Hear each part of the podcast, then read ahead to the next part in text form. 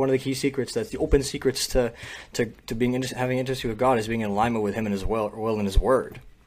Amen. Right? It's knowing your priorities, and you know that's why Jesus gave the prayer, like, "Let your will be done on earth as it is in heaven."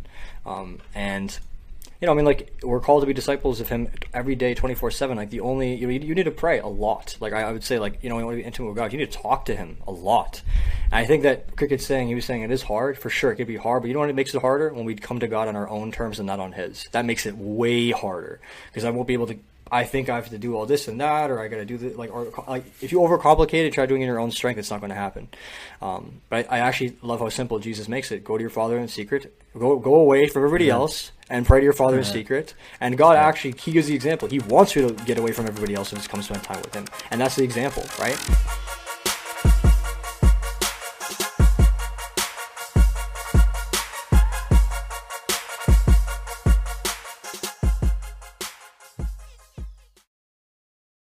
Welcome back to the Glorify Him podcast, a conversation between four friends about faith and doing everything to glorify Jesus.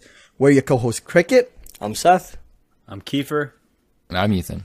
Yeah, we've been on a 2-week break, and we've been just praying, recuperating, and just trying to figure out where we're headed and where we're trying to go.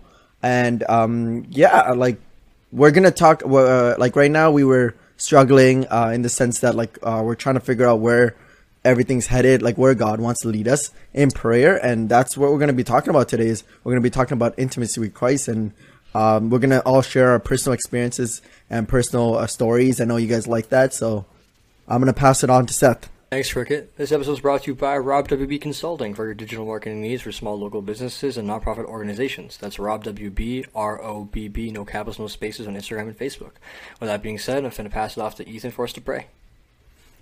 Hey God, we're here, we're back, finally we're back, and I pray that we could just be real today, genuine, that we, Holy Spirit, we just want you to lead us, and we just want to share about, like, you know, how you individually work in each of our lives, and how much you mean to us, and how much, you know, you might mean to other people a little bit too, and just, like, we hope that anybody listening can just, we hope that they can know for themselves how much you love them, and how much you want that intimate, close relationship with them, and, let's quickly say, in every changing season of my life, you have been the faithful God that's been unchanging, even there for me. And I'm sure as we go through, like, talking today, I know personally for myself, I definitely want to testify to that, and that, and I just want to place my life and put it on as you as the foundation, because you are sturdy in your love and your trust, in your goodness, in your faithfulness, and that's why I want to trust in you and continue to trust in you. So I just thank you for who you are. And I thank you for this podcast episode, and that it's going to be good. Amen. Amen. All right, perfect. Thank you, Ethan. Not going to lie, guys, that was like the longest 2 weeks I've ever experienced in my life. I honestly thought we were gone for like a month, to be honest with you. Like for real? For real? Honestly, I actually thought that was like a month we've been away. Me too. But same. We are happy to be back. Well, I'll speak for myself. I'm happy to be back. I'm happy to be back too. You know what? Just looking back at the cancel culture episode, if you haven't seen it, go check it out. Cricket absolutely snapped in the opening. He went crazy. He just shred the whole thing. We almost ended the episode after he went off, to be quite honest with you, because he just laid it out that way. But I like the way Cricket opens it up. He's a nice personal guy, and I kind of want to pass it over to him to start us off. And Cricket, why don't you tell us, man, intimacy with Christ, intimacy with God, how exactly do you hear God? What's your experience been when you pray? How's your prayer life? Pick any of the three questions and go at it.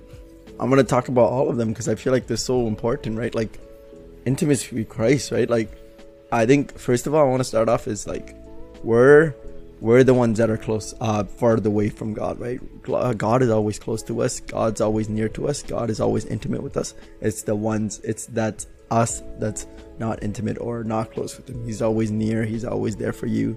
And I personally struggle with just praying, not necessarily praying for other people, but praying myself and just talking to God and just having conversations. And I think it's been a struggle for me, because I think it's like God isn't like, I can't see God like I could see Seth and Ethan and Kiefer. Like, I can't have like a conversation, like it's like a response back and forth, right? Like that's difficult for me in that sense, and that's why I struggle with it. But right now I'm starting to have a posture of gratitude and thanksgiving and worship when I approach that, because I feel like that's when I that's where we need to approach it with, like, just praising God for what He have given us, and just starting off with that sense. And it's been real tough, to be honest. Like, it's been really hard. Like, I continuously, I fail. We all fail, I'm pretty sure. We all stumble, right? But at the end of the day, we got to get up and start doing it again, and doing it again, right? Like, so some of the stuff that God talks to me through is Scripture, definitely. Like, I get a lot of His revelation from Scripture and what He's trying to reveal to my life and in my life. And that's why I love reading Scripture in the morning, especially, right? To start off my day and just to take in His Word.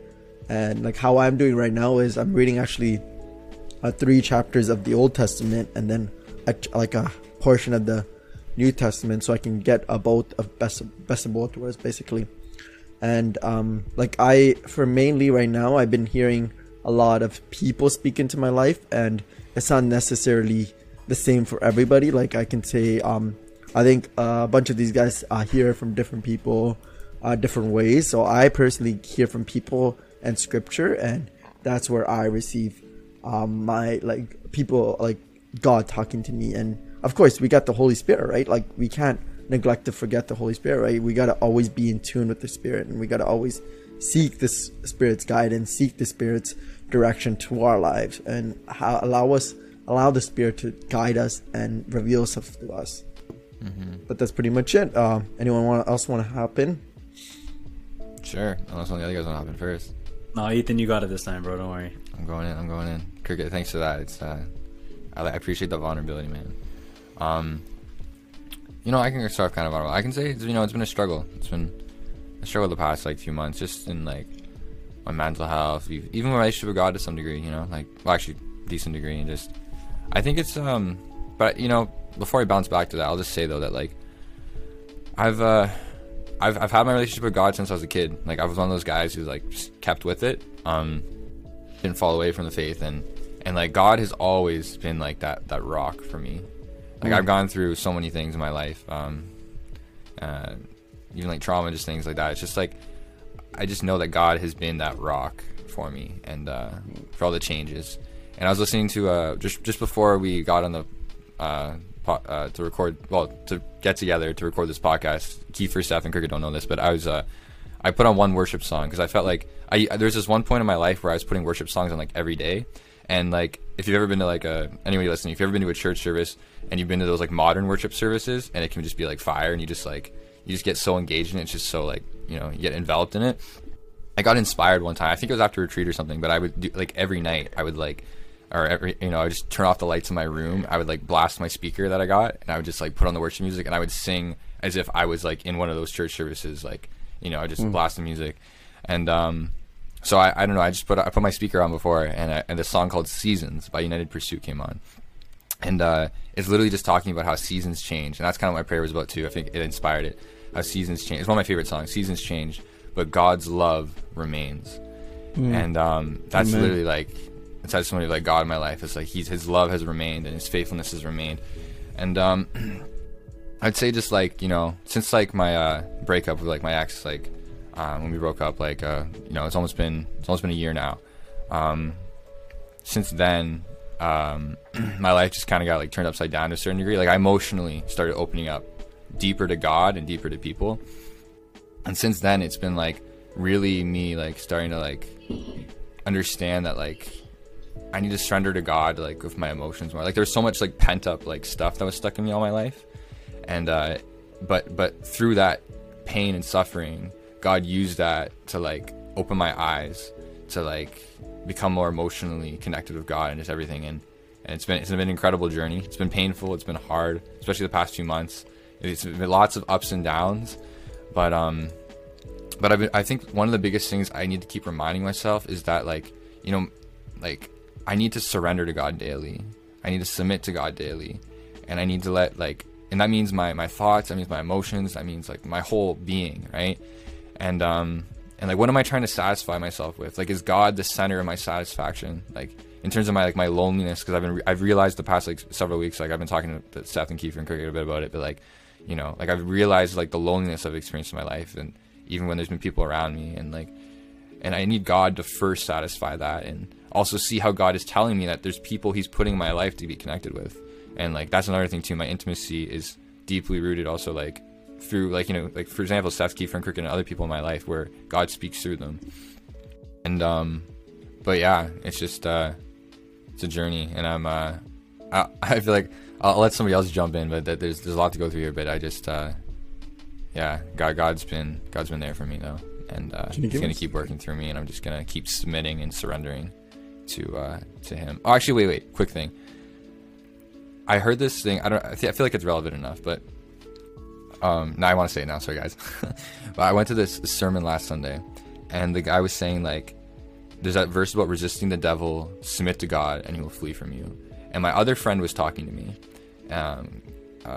Lee, oh, I won't give his name. I don't know if he wants me to say his name, but my friend was talking to me, and he was saying, if you try to resist the devil, but you don't submit to God, it's not going to work, because if you try to resist a sin, you'll go to some other sin, or you'll find like a superficial way to, like, you know, to cope with things. But you need, whenever you resist the devil, you also at the same time need to submit to God. And I think that's just a powerful thing, like, and that's also connected with surrendering too. It's like, I'm trying to, like, not let these emotions take hold of my life and get a hold of my mind in terms of like loneliness, or like whether it's like with friends or girls or my anxiety or whatever it is. I need to, like, resist that. Not obviously validate and accept my emotions, but you can get stuck in that place where you just keep yourself there and you don't fight back.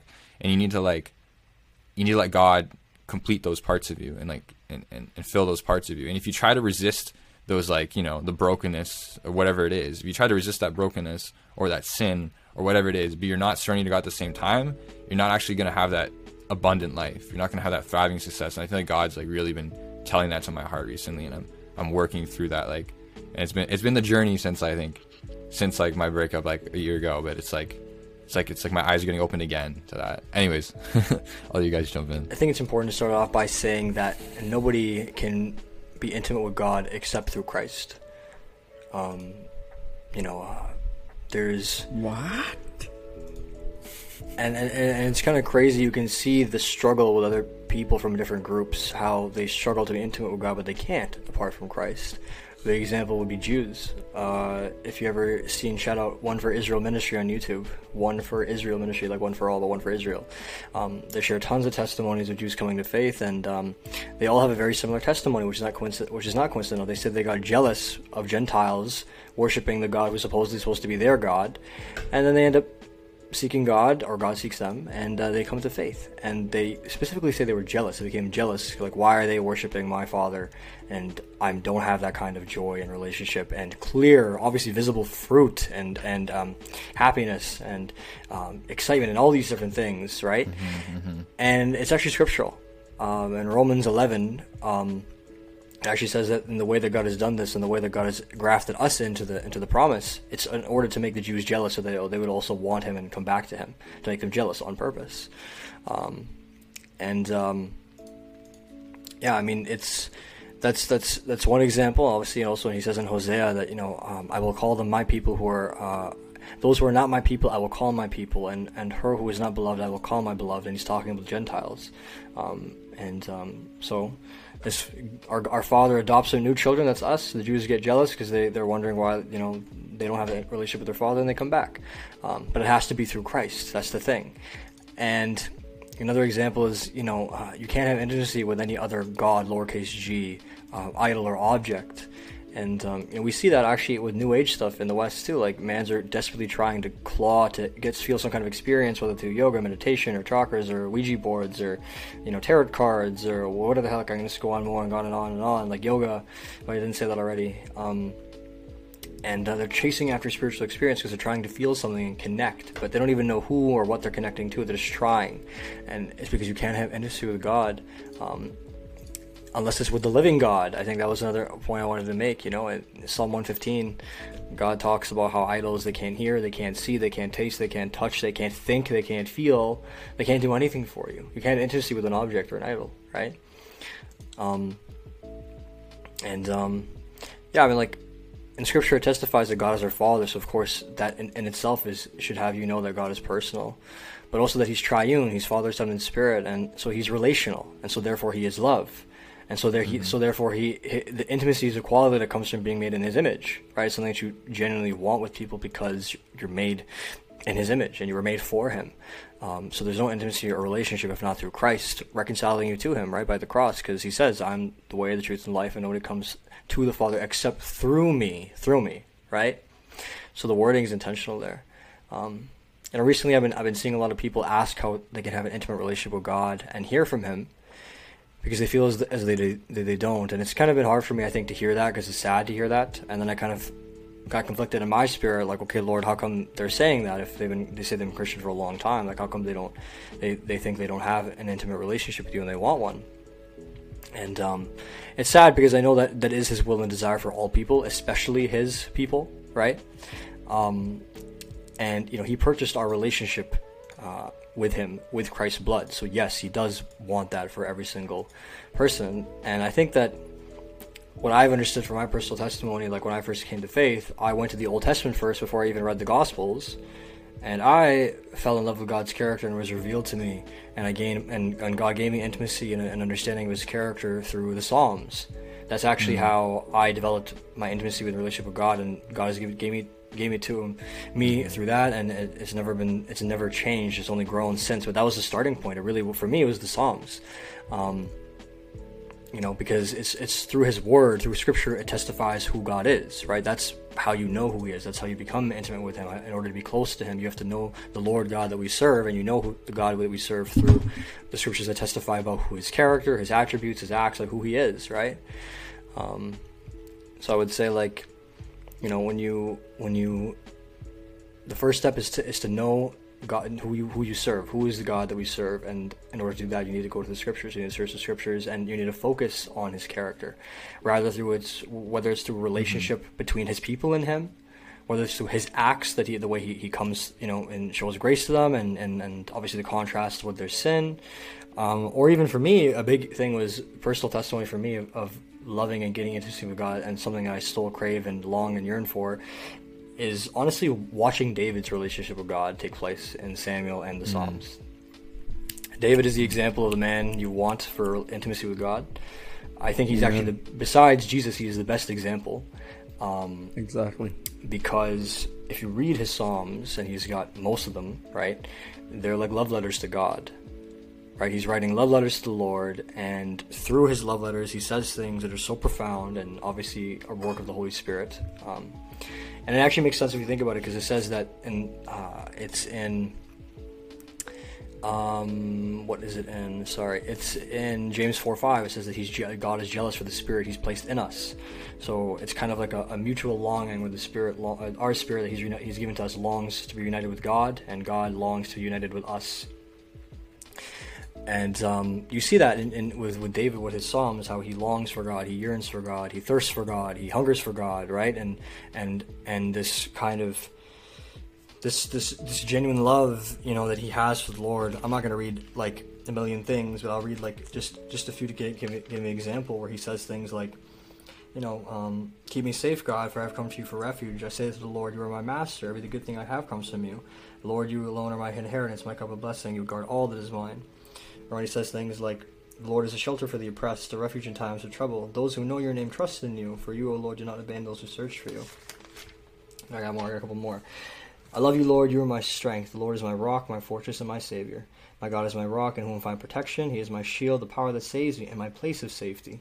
I called on the Lord, who is worthy of praise, and he saved me from my enemies. I could go on and on and on and on a million times. I mean, there's all kinds of ones where he says, you know, when he's talking about God's law and the laws of the Lord, they're more desirable than gold or silver or honey, and there's a million verses I could quote, honestly, where he says things like, you know, Lord, you're the only person I have in heaven. I desire you more than anything on earth, and you're my portion, and I'm yours, and you are mine, and I long for the day I'll be united with you, or how long can I come till I have to come and see you, and like you can go on for a million years. Read all the Psalms, guys. Yeah, read the Bible. Read all the Psalms, and I tell you what. And this, we've talked about this, I don't know if we talked about this before, but honestly, the reason I would say that you don't have a soulmate on earth is because God is your soulmate. He really is. He's made you for himself, and you will never be satisfied or fulfilled if not in relationship with Him. So He really is your soulmate, or like David calls Him, His love, right? His eternal love, His first love, right?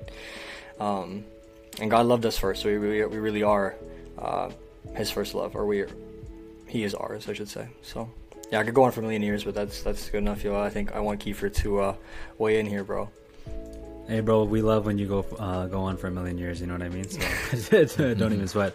But I actually really appreciated how you made a key point in saying, you know, how Christ is basically the mediator and you go through Him, right? And you see that all throughout Hebrews, Him being the high priest, constantly making intercession for us. And I'll quickly make reference to Hebrews 7:25. Consequently, He is able to save to the uttermost those who draw near to God through Him, since He always lives to make intercession for them. It's a constant thing Jesus does, because He is the one and only mediator between man and God. Despite what anyone else wants to tell you or anyone else wants to push on you, you go through Jesus and you go through the work of the Trinity, obviously. But in terms of intimacy with God and how can I relate it to myself, I maybe want to dive into my personal experience over the past year and saying that for me, and I think Seth went through this as well, but I'll let him speak for himself, obviously. But I lost intimacy with God, like completely. I was lukewarm. And if you want to see what being lukewarm is all about, go to Revelation 3, verse 14 and read from there. But I was really lukewarm and I was participating in certain things that I wasn't proud to be doing and constantly living a double life. Like you kind of see the two sides of me. And I really was...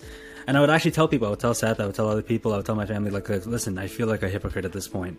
And I completely lost intimacy with God. I couldn't even hear God. It was hard for me to even read for a long time. This is while I was in school studying all this stuff. So imagine how hard that was for me as well. But what it took is truly, and as Ethan was saying, is submitting to God, right? And just to tag onto your point, by the way, you can't resist the devil unless you submit to God. There is no other way. You have to do that. And I learned that. And it was a tough journey for me in learning that. But, you know, God, my dad recently gave a message called The Hammer and the Chisel, how God constantly tests you and puts you through trials and refines you. And I was happy in a sense, because sometimes you are ungrateful and you don't realize what you have in front of you. You don't realize the intimacy He's blessed you with. And only through losing that for me was I able to see it. I longed for Him. I thirsted for Him. And that's when I started seeking out the Holy Spirit living in me and dwelling in me to the fullest. You know, we all of us who believe, obviously, who are children of God, have the Holy Spirit dwelling in us, and we want Him to dwell to the fullest. And I think that's our goal. So when I hear God, it's as we were all saying, sometimes you hear confirmation through other people, but more so for me, it's meditating on His word day and night, truly being involved and studying the scriptures for myself, for my own personal edification. And what I always pray for is honestly to be conformed to the image of the Son, Jesus Christ. That's my ultimate goal in prayer. Mariah and I, that's my significant other, but we wrote this song where we say basically, search me, O God, and put me through trials, and still I'll come to you. We reference Psalm 139, where it says, you know, search me, and God knows our thoughts, and try me, right? So that's what the song is based off of. But I feel like when I pray that for myself, whatever comes at me, I kind of look at it and say, what's God's ultimate purpose in this situation? And that's how I experience His intimacy in my life personally. And I just want to read out real quick what my ultimate goal is when I do this, is Jeremiah 17, verses 7 to 10. Blessed is the man who trusts in the Lord, whose trust is the Lord. He is like a tree planted by the water that sends out its roots by the stream, and does not fear when heat comes, for its leaves remain green, and is not anxious in the year of drought, for it does not cease to bear fruit. And then it goes on to say, the heart is deceitful above all things and desperately sick. Who can understand it? And then my favorite part, I, the Lord, search the heart and test the mind to give every man according to his ways, according to the fruit of his deeds. And that's constantly what I'm trying to live out in my life every day, and opening myself up to God, sifting me and searching me and trying me and knowing me, that I may know myself and be more like Christ. So there's my little spill for now, but maybe we can pass it back to someone who wants to jump in. Yeah, I want to quickly say some stuff before one of these guys take the torch. Olympics, you know, reference. So low points in my faith with Christ, or my walk with Christ, and ever since I became a Christian, is when I wasn't intimate with God, like when I reached my low point, like it was like darkness basically, right? And that's when I didn't feel close to God. I wasn't intimate with Him. I didn't pursue Him. That's the next thing I want to do. It's like we gotta intentionally pursue God, and we gotta desire to do that, right? Like, let's say for myself, right? I don't desire to do things. Like, why would I want to change it, right? Like, why would I want to change the way that I'm living life, right? Like, if I don't desire to pursue God. And I think desiring to pursue God should be every day. We need to like put that on, right? Like we got to pursue God each and every day, because He wants us to do that. Yeah. Because He's always pursuing us. If you think about it, right? He's always wanting our hearts. He is always wanting us to be intimate right? Like our relationship with God, I don't know how I would say it, but it's like very intimate, like very, very intimate, like more than how you would with your significant other, or like how would you with your wife or your husband, right? Like more than that, our relationship God should be the first and foremost priority of our life, because everything else trickles into that, right? Like all of our relationships, everything else comes in that, because I think our relationship with God shows how our relationship with other people are, because that's how it's supposed to be, right? And I feel like this is I want to say it again, that's how it is, right? Like you need to prioritize your relationship with God, and that's something that I think each and every one of us try to pursue, and it's hard, it's difficult, I understand. It's worth it. It's worth it. He's so amazing. He's so loving, right? He constantly wants to come after us. Like He would literally hold our hands. Like even if we messed up, He'll pick us up, right? Like God is forgiving. He knows we stumble, and like, I didn't pray today. He'll pick me up again. Yeah. Take me by the hand. It's okay, son. I got you. We could do this, you know? Bro, He's a loving Father, right? It says I just wanted to say that. It says Psalm 27:10, bro. Even if my mother and father abandon me, the Lord will hold me close. Mm. What a declaration, right? So I mean, like, I'm not gonna sit here and quote millions of Psalms, but I could do that, right? Well, I'll quote another one quick. He's the father of the fatherless and protector of widows. He's God in His holy habitation. I'll tell you what, though, to build on what Cricket is saying, you know, also part of Psalm 27:4 to, from verse 4, the one thing I ask of the Lord, the one thing I seek most, is to live in the house of the Lord all the days of my life, delighting in the Lord's perfections and meditating in His temple. And there's a very similar verse, too, where it says, Lord, that one day in your courts is better than an infinite amount anywhere else, right? If I get to spend one day with God actually where He is, that would be better. I could die happy, and that's fine. You know what I mean? Mm. And I love this verse. So the one thing I ask, one thing I see most, is to dwell with the Lord, to live with Him, right? To live with Him and delight in His perfections. So that means satisfaction, right? And meditating in His temple forever. And I think, like, to build on the thing is you have to see God as, like David does, like desirable above all else. You have to see Him as beautiful and splendorous and majestic and glorious. You have to see Him in that light, and you see Him in that light when you understand the Gospel. You see Him in that light when you see sin as dust and ash in comparison to Him, and everything else. You know, I have a similar testimony to Kiefer and Cricket in that way too. You know, honestly, you know, my porn addiction was almost the end. Was actually the end of my intimacy with God for a little while, and God actually put His fear in me through that. Because when I went through that lack of intimacy with God, I was like, this is actually what hell feels like a small smidgen of it. Because what is hell? It's eternal separation from God, where there is no good and no intimacy. So to not have intimacy with God is literally the worst thing ever. I gotta be honest, like that is probably the worst thing that I could ever experience in my life. Because if I have that, but I don't have anything else, I'm blessed. I don't have that, I have everything else, I don't care. Everything's gonna feel unsatisfying, and something's always gonna feel wrong. I feel like Kiefer said, I feel like a poser and an imposter. Right? Like I'm a fake, I'm a phony somehow.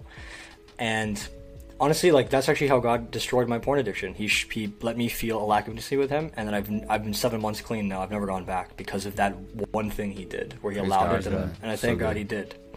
And whenever I get tempted, I remember that, and I'm like, I'm not losing intimacy. I'm not gonna lose intimacy with God again. You know what I mean? I'm like, I'm not doing that again. Mm-hmm. So, can I jump in super quick and after what you're saying? Yeah. So you actually hit a really key point that I want to drive forward a little further in saying, you mentioned fear of the Lord, right? Yeah. Something that I feel like a lot of people lack today, or want to change the definition of, I know a lot of people think the fear of the Lord is loving the Lord. If it was that, I'm pretty sure it was just say love the Lord, and it does in a lot of cases. But the fear of the Lord is important. It's a reverent fear you have for God. Understanding where He is and understanding where you are in relationship to Him. That's key for me. It's key for every Christian. It's important because when you don't have a reverent fear of God, you start to look at Him like He's just a pal. No, I'm not shouting out Ethan here because his last name is Pal, but you start looking at him, he's like, he's just someone there, just a friend who's doing whatever you want him to do. And I don't care. I've said it a million times and I'm going to say it again. It's not about asking for things all the time. It's about being grateful and giving thanks, coming with a humble heart towards God. That's what God favors. Someone who's humble, right? And when you're praying, what are you praying for? Like I know so many, and this is the problem, when you don't have a fear of the Lord, you don't have a reverence for His will either, to be quite honest with you. And 1 John 5:14-15, and this is the confidence that we have towards Him, that if we ask anything according to His will, He hears us. He hears us. And if we know that He hears us in whatever we ask, we know that we have the request that we have asked of Him. According to His will is key in that. Having a reverent fear of God is key to getting to that place in your relationship with Him. And praise God that I've been able to get to that place where... when I pray, I no longer ask for things I desire, but I say, you know, Lord, as I said before, conform me to the image of your Son and let your will unfold in my life. That's all I really want, to be quite honest with you. And anything else that comes my way, I know God is holding me and is sovereign over the situation. So I just wanted to say having a reverent fear of God is so important. Do not mistake it for another attribute or another thing you look at God with. It is distinct and important. I agree. I mean, if I could add to that quickly, I mean, having reverent fear for God, I think, is the best way to describe it. It's like breaking out into cold sweat when you think about the gospel and how through Christ you've escaped God's condemnation. It's breaking into cold sweat when you read Romans 1 and you're seeing all the sins piled up and you're like, bro, this is me, right? And God is separate from these things. It's breaking into cold sweat when you look up at the sky and you can't see the end of the sky from one end to one end and you're like, God is above and beyond this somehow and looking at me. And like you said, like when you have a reverent fear, then you know that when you ask God for things, you can't demand anything from them, right? It says, that verse is perfect because it says He can be confident He hears you when you ask for something that pleases Him.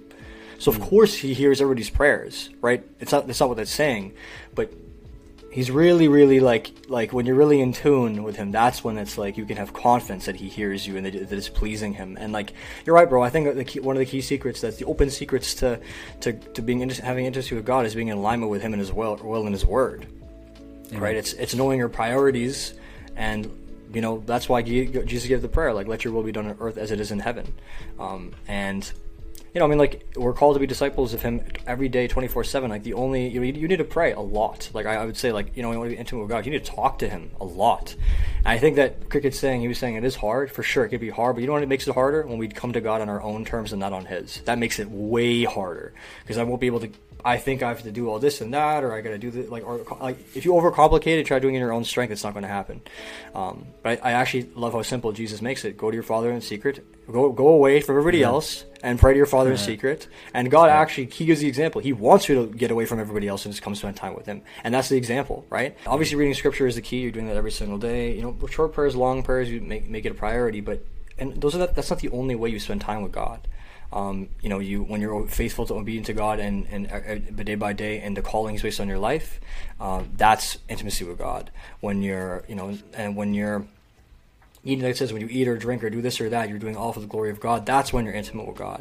And then when you do that, there shouldn't be 15 minutes that go by where you're not conscious of Him being there, right? And that's when you know you're really intimate with God, is that I should always be conscious of Him. And like Eva said, if I'm about to sin or I think I'm going to sin, I should be conscious of Him, what He thinks, right? So, I mean, like, you know, and obviously you want to pray and ask God for intimacy as well. Ask Him, and He will give to you. But I hope that's in His will for sure, right? So that's in His will for sure. I think I was talking to Keith this the other day. Like, there are things where I can have full faith, confidence every single time I pray for them, God will give it to me, because it's in alignment with His will and desire. And that's so much better, to pray for something I know that pleases Him, something that I know that He wants. I don't have to worry then. Then it's so much easier to believe, to receive. I ask God for intimacy. I've asked God to fill me with His Holy Spirit. I've asked God to increase my fear and awe for Him, my joy for Him, my love for Him, all these different things. These are the jewels. These are the treasures in heaven. Why would He withhold it from me when He promised that He would give it to Him, give it to me Himself, right? When I pray for peace, God always gives that. It doesn't mean He takes you out of the situation, but will He give me peace? Yes, because He told me He would. We talked earlier about like coming to Him on His terms, but you don't realize that His terms, like If you're unfamiliar with the gospel, and we've gone through that several times on our podcast, his terms are way better than you would think. Mm-hmm. Like just a quick, you know, emphasizing what we've emphasized before. It's not my good things that are going to establish this relationship. It's his love for me, him pursuing me first. Because I know we talked about pursuing God. Why do we pursue God? Why should we even care to pursue God? Because he pursued you, loved you before you even cared about him. While we were still sinners, Christ died for us. Yeah. And that's the thing. You're not going to have intimacy with God if you don't understand the gospel. If you don't understand the good news of how much God loves you, despite the sinfulness in your life that massive everybody has. You might be ignoring it because everybody has it, but stop comparing yourself to each other. Look to God and his holiness. Get fear of God and see his justice. But understand that even his justice, and you know, you deserve punishment from him. He loves you so freaking much that he gave up his life for you. Yeah. The judge gave up his own life for you. That took the death sentence. I love that line. I always say it. You know, yeah. It's been a while since we've heard it, right? Since episode 1. But no, honestly, you need to understand the gospel message and keep going back to that. Jesus, before he went to the cross, when he was in the Garden of Gethsemane, he was crying tears of blood. That's what some manuscripts say. Yep. And he was crying in agony, and he was saying, Father, if you can take this cup from me, take it. If it's possible in your will that you can do this, do it. But you know what Jesus did? In those tears, he surrendered those tears. He surrendered those emotions. He surrendered his all of that. And he said, you know what, God, your will be done. Your will be done. And I'm not even kidding. I literally just thought of that right now. I didn't come prepared with that idea, but just that picture came into my head of the Garden of Gethsemane. And Jesus sets the model for us. That in whatever trial we're going through, because Jesus went to go face the most hardest trial. So I actually wanted to speak about lamentation and how David is a perfect example for that, right? I think Seth talked about that, and I think God actually wants us to lament. And God lamenting is grieving, questioning God, asking him, right? I feel if I have a personal relationship with anyone in this, right? Say Seth, Kiefer, I'm open to questioning them and asking them, what is this? Why are you like this? Right? Tell me more. I'm actually open to that conversations and grieving, and God wants why are you like this, that, right? Kiefer? I was gonna say, sorry, my bad. God wants us to be like that, and he desires us to be like that. And he wants. Yeah. I think that's the that's a way that we get intimate and close and. Real with God, basically, right? Real, right? And he wants us to be like that. I just wanted to say lamenting is the way to go, David did it, right? And he did it really good, right? He lamented. Yeah. And if you Psalms, it was speaked about how he lamented and how close he was with God, right? And it says David was a man after own. I don't think it says it, my bad. It does. It does. Yeah. David was a man after God's own heart, and that's how we need to be, men and women too. After God's own heart. Yeah, David spends half his time in the Psalms crying, fam. Don't worry about it. Men should cry too. Men can cry too. Yeah, men should cry too. Not even can. Men should. Men's don't cry. No. Yeah, lamentation is actually really healthy and important in your personal relationship with God. If you love him and you're intimate with him and you have a relationship with him, then of course when something bad happens or that you struggle, then you wonder why God is this happening and what's going on. And he's not going to rebuke you for that because he understands that you don't understand everything and that he knows in advance that there's some things he won't tell you. Maybe not right away or maybe not at all until you come to see him, and that's fine. So that's exactly why lamenting is important. He wants you to, like you said, Cricket, he wants you to come before him if you have doubts, if you're upset, you're angry, or you're worried or you're scared or you're questioning. He wants you to bring it all and lay it at his feet. And David sends the example of that by doing that, but then David also ends off with hope, though. He never laments straight for an entire psalm. He might start with lament, and then he eventually goes into, but Lord, I will trust you again, or Lord, I will put my hope and faith in you again, or Lord, I will wait upon you patiently again. He always has that hope, because obviously, Jesus is our hope, so there's no reason for despair. That's the difference. There's a difference between lamentation and despair. So despair is wrong. It's a sin because we have no reason to despair. to be discouraged, to be upset, to be angry at times, for sure. But I guess the also important thing is that, I mean, like, even Jesus lamented in the garden, like Ethan was mentioning. He laments, and he gives us a perfect example of lamentation, because then he says, okay, yet your will be done and not mine, right? Hmm. And I would say, though, the one important thing, though, is lamentation is not blasphemy. So you just have to be careful the way that we lament as well, that obviously we're not insulting God while we're lamenting. But trust me when I say that, you know, God wants you to, even if you're angry, even if you're upset at him, God actually wants you to lament. We have the example of that from Job. It doesn't mean it's okay. It just means that God wants you to bring that to him as well. He doesn't want you to bring it to anybody else except for him. And he's the only one who can fix it, actually. So it actually, you know, I think it's sometimes when we have those emotions, we can feel ashamed. Whereas God actually really wants you to bring those to him and lay them at his feet so he can bear your burden and help you and give you peace, right? So, yeah, lamentation is healthy. Yeah, I feel like a lot of the beauty of it is found in the fact that after you kind of notice the growth you have in your relationship with God, like the way I grow the most is wrestling through the scriptures, right? Wrestling through concepts and things that I see that I don't understand, and I'm like, okay, I want to understand this. And when I wrestle with it, and as I come out of that as well, I feel a massive growth in my relationship with him, and it's amazing. And I think God welcomes that. He welcomes that challenge of you wrestling with him. He wants you to, and I think that's the beautiful part of having a relationship with him. It's not like you're just there doing whatever you want to do, or he's just there and you have no idea what he wants you to do, but kind of finding what his will for you is, specifically how he wants to use you as an instrument and a vessel of truth, right? Yeah, Kiefer, like, no, I totally agree. Wrestling is such an important thing. Like, and we need to, like, do it with our emotions. We need to do it with our mind. We need to do it for, like, just our soul, like, because I think too often, like, you know, this is one of the things why I encourage critical thinking, like, in the body, and, like, you know, it's something that's important. It's, like, there's not enough people, like, today, like, you know, people raised in Christian homes are just... There's not enough Christians that are, because I think every Christian should be, so there's not enough Christians, there's a lot out there who aren't, like, you know, asking those why questions and the emotional questions, and, you know, wrestling with the pain, wrestling with the suffering, wrestling with the deep questions about whatever, you know, whatever. It could be like slavery, it could be like, I don't know, what's the other one, guys? Tattoos. What? What did you say? Tattoos. Tattoos. Free will. Oh man, big one. Yo, but that's a huge one. Like mental health, right? Mental health. You know, just like poverty, anything, bro. Poverty, yeah. Like honestly, all these things. I don't know, my mind's so slow. I need you guys. But you know what I'm trying to get at. All those like really deep, like hard topics, right? You know, there's just not enough.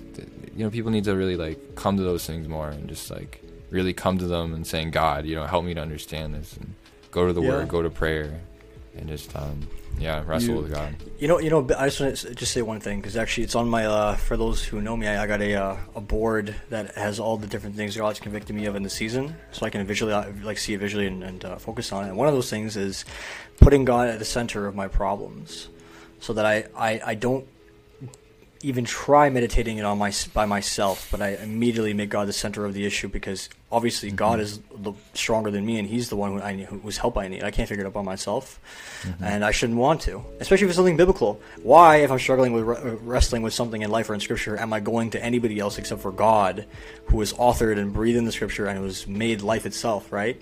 So I think a marker of intimacy with God is also learning how to bring your problems to him first. Not running to sin, not even taking any time to dwell on it by yourself. Not that meditation is wrong, but that you want to make God the center of your meditation when you're lamenting, right? It reminds me of Israel or Jacob wrestling with God, right? Like I think that's important, right? Like man wrestled with God, right? Like and people don't think it's God, but I think that's why Israel was given the name, right? Because it's called wrestling with God, right? Yep. And that's pretty much what Israel did throughout the time, right? Like they wrestled with God, right? So much things, and I think it's too much in the name, to be honest. And I think that's what he wants, and I feel like that strengthens the relationship with him and I, right? Like him and us, right? So the people who wrestle with God the most are the people who are strongest and deepest in their faith. They're also the most uncomfortable at all times, but it's worth it. Most uncomfortable? Oh, for sure. Wait, what do you mean most uncomfortable? Well, because they're always wrestling. So those who read scripture like a ton, they're constantly growing deep in their relationship with the Lord because he's continuously blessing and godly wisdom and knowledge into them, but they're constantly wrestling, so they're constantly uncomfortable with this constantly fruit as well. I mean, growing. Also, that's yeah, grow, you know what's a good way of putting it? Growing pains. That's a really good way of putting it, I think. But at the same time, though, it's like I feel like, you know, it's like you have those moments of uncomfortableness, but then once you find those resolutions eventually, and then the peace comes in. And no, there's joy. 100%. There's joy and love in that. There's excitement. There's awe. There's fear. There's delight. There's peace. Like you said, there's victory. But there's also a lot of uncomfortability as well. Yeah. You know what's important to understand and recognize is that we never know enough. We can never know enough about God. Right. You know what I mean? You can never get to that place where you're like, oh, I really know everything about... No, you don't. Yeah. You know what I mean? You can never say something like that. And a big problem within Christianity is getting complacent, getting comfortable. And as I was referencing as myself, I did that too, right? I got comfortable. I got complacent. I became lukewarm. I literally felt God spit me out of his mouth, bro. I honestly felt it. Jeez. I was like, where is he?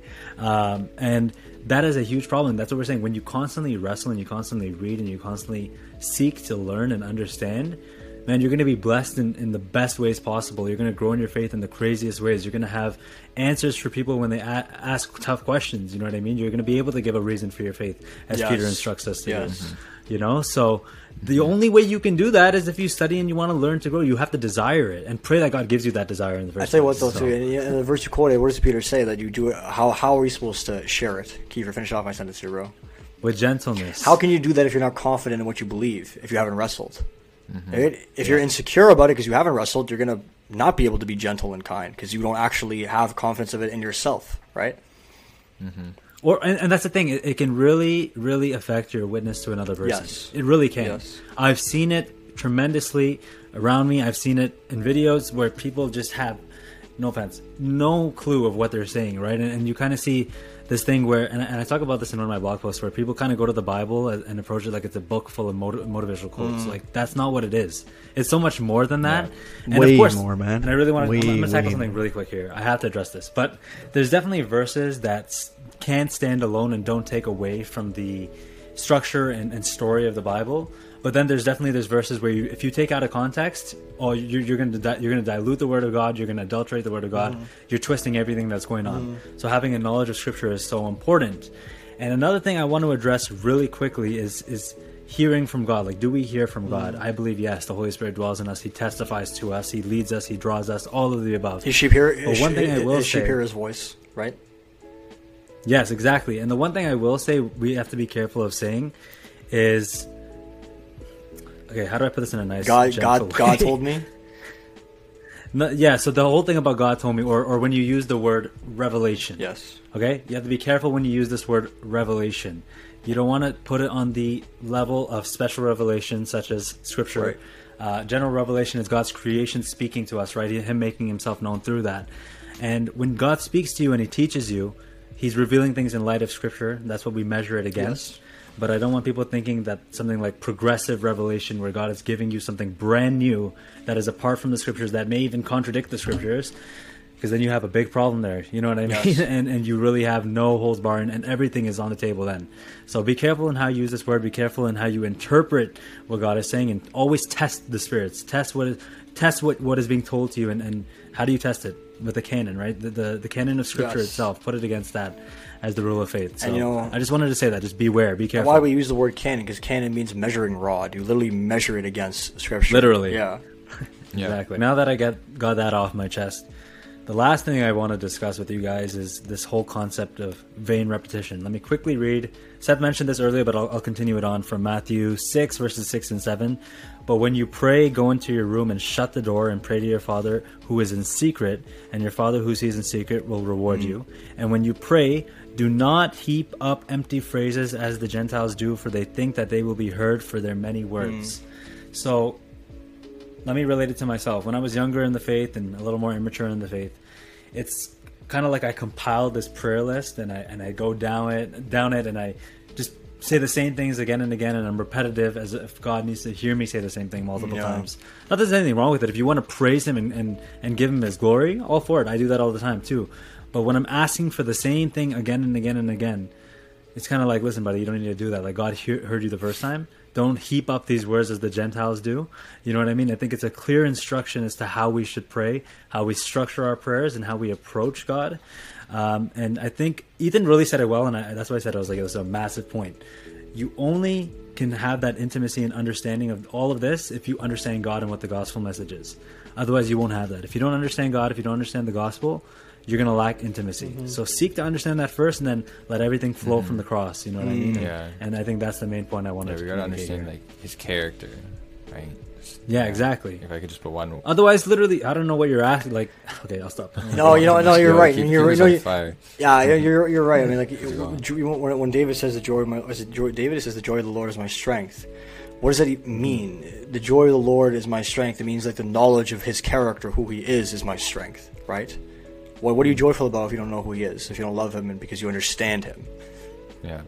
It's when you're suffering, it's your knowledge of His character, of who He is, that brings you comfort and peace and joy in suffering, right? Mm-hmm. Which sometimes is a big wrestle, but like when you wrestle through it, you finally come to that place where like, yeah, God, I trust you. So worth it. And you get that joy, you get that comfort, that peace. Yeah, and really quick, just to say, like, to let people know is to, as I said this earlier, just understand where God is, understand where you are, and understand that you cannot command God's grace. You cannot command God to do something for you. God knows best, and He does as He pleases, and He will do what is good and purposeful in your life. So you need to trust that and not have this demanding thing of like God, where you're constantly petitioning Him. It's great to petition. God wants you to ask Him.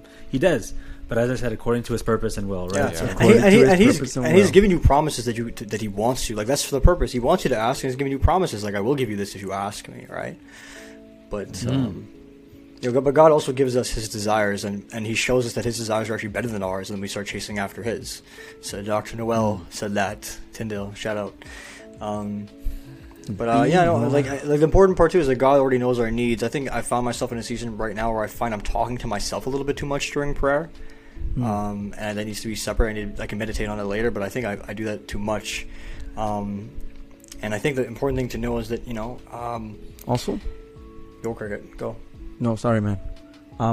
Just taking the time to listen to God, right? Yes. I feel like that's what you're trying to stress on, right? Yes. Like, it's like we can ramble, we can talk, but like, taking the moment and time to listen to God and just to hear His voice and silent. Still. Right? Yeah, silent. Okay. Be still and know that I'm the Lord, Be still, yes, exactly. You got it. I feel vulnerable here. I think we could get one efficient off after that unless Ethan has something to share. But I actually got convicted a few months, I think maybe last one, 2 months ago, that I'm rambling and I'm not actually listening to God. And I brushed it aside because I'm like, no, God wants you to pour out for Him. And this last week also somebody told me like, yo, like I took 15 minutes. I prayed for 15 minutes and I sat for 15 minutes and listened.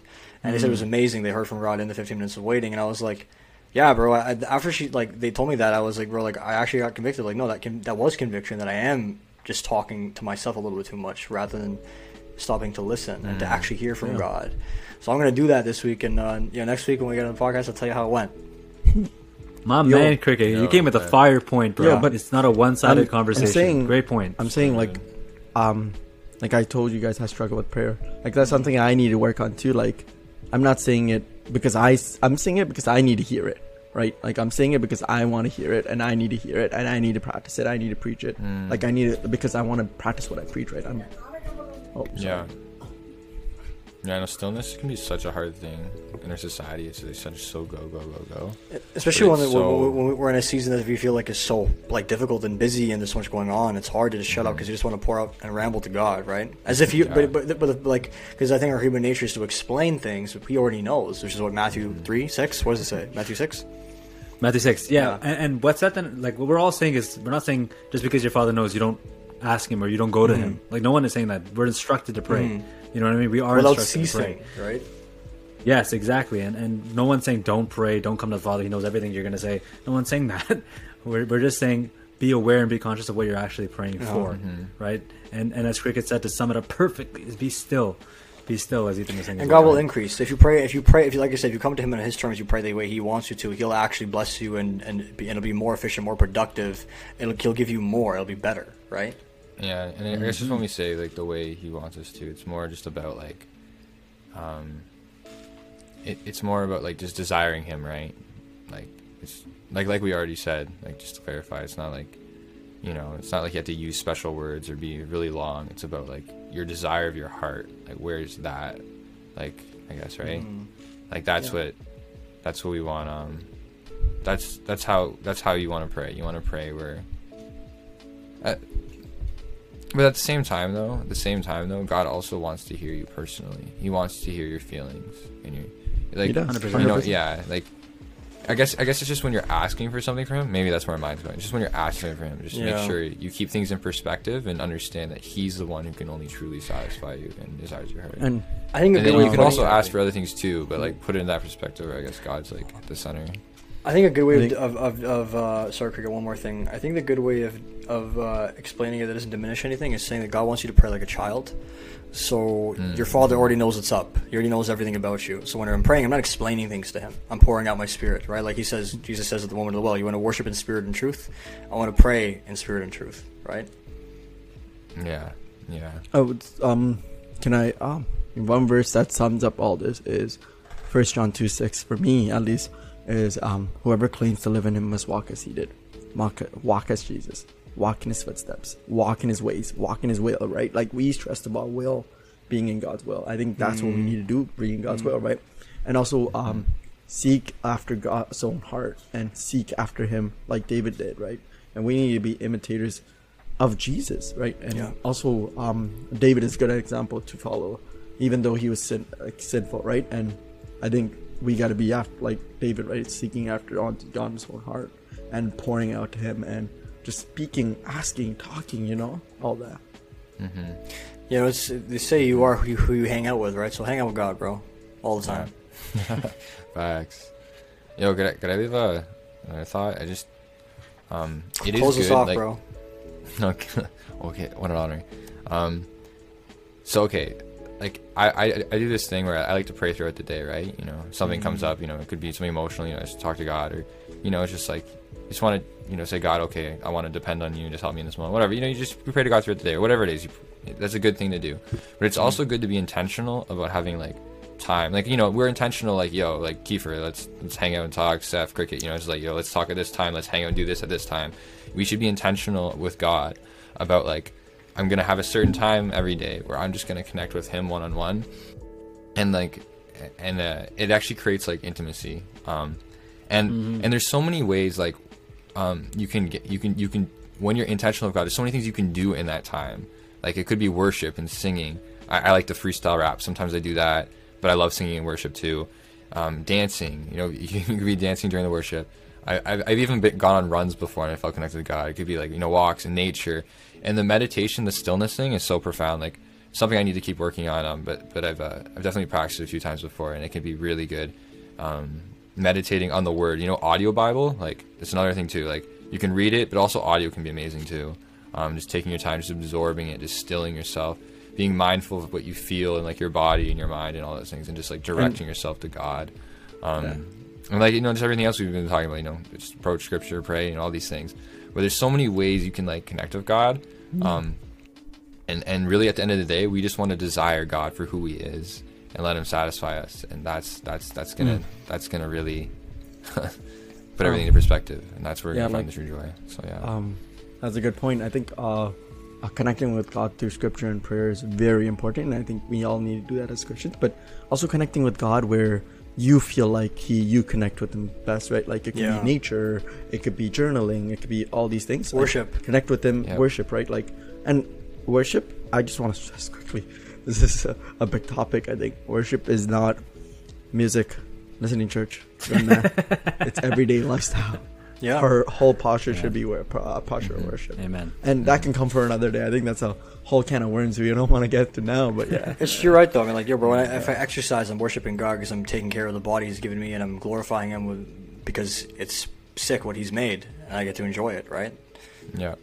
Yeah, find that personal thing. Like, Cricket, I'm glad you clarified. If I wasn't clear, I meant, like, those are some things I've tried, that, like, just putting things out there, too, for people. Like, you know, find those things, like, personally. You can connect with God and try and But you make sure that the word is somehow in there and that your prayer is strong. Make sure those things are there. Those two things? Those are your two mandatories, yeah. But you can do all those other things with God, and they can be connected to those, like prayer and like the word. And like that's in very personal ways. You know what? That was a fire episode. I'm so glad we're back. I think we gave a lot of ourselves today, and I hope we gave a lot to chew on and wrestle with, and please take it between you and God, before the cross, and just explore these concepts and these topics. And Cricket, you know, you said you want to be intentional about your prayer, and I'm going to give you an opportunity right now. Why don't you close us off in prayer, bro? Yeah, for sure. Dear Jesus, thank you for all you do for us, literally, like everything. Thank you for dying on the cross, dear Lord. Thank you for raising up, and thank you for reconciling us to you, to the Father, dear Lord. Thank you. You're amazing. You're wonderful. I just thank you for like this is amazing. Like we felt the Spirit moving, and thank you for all of that, dear Lord. I pray that we'll just worship you in all that we do, glorify you in all that we do, and we just walk in your will, walk in your ways, dear Lord, and we just become intentional and open and honest, and just get intimate with you, dear Lord, and just get real with you, dear Lord. And we desire, we seek, we pursue for these things. In Jesus' name we pray. Amen. Amen. Thank you for listening to the Glorify Him podcast. This is episode 9, Intimacy with God. Please follow us on all the social media platforms, Instagram, Facebook, YouTube. And please also follow us on podcast platforms, Apple, Spotify, Google, Anchor. All that. And thank you for listening. God bless you guys. God loves you guys. See you guys next time.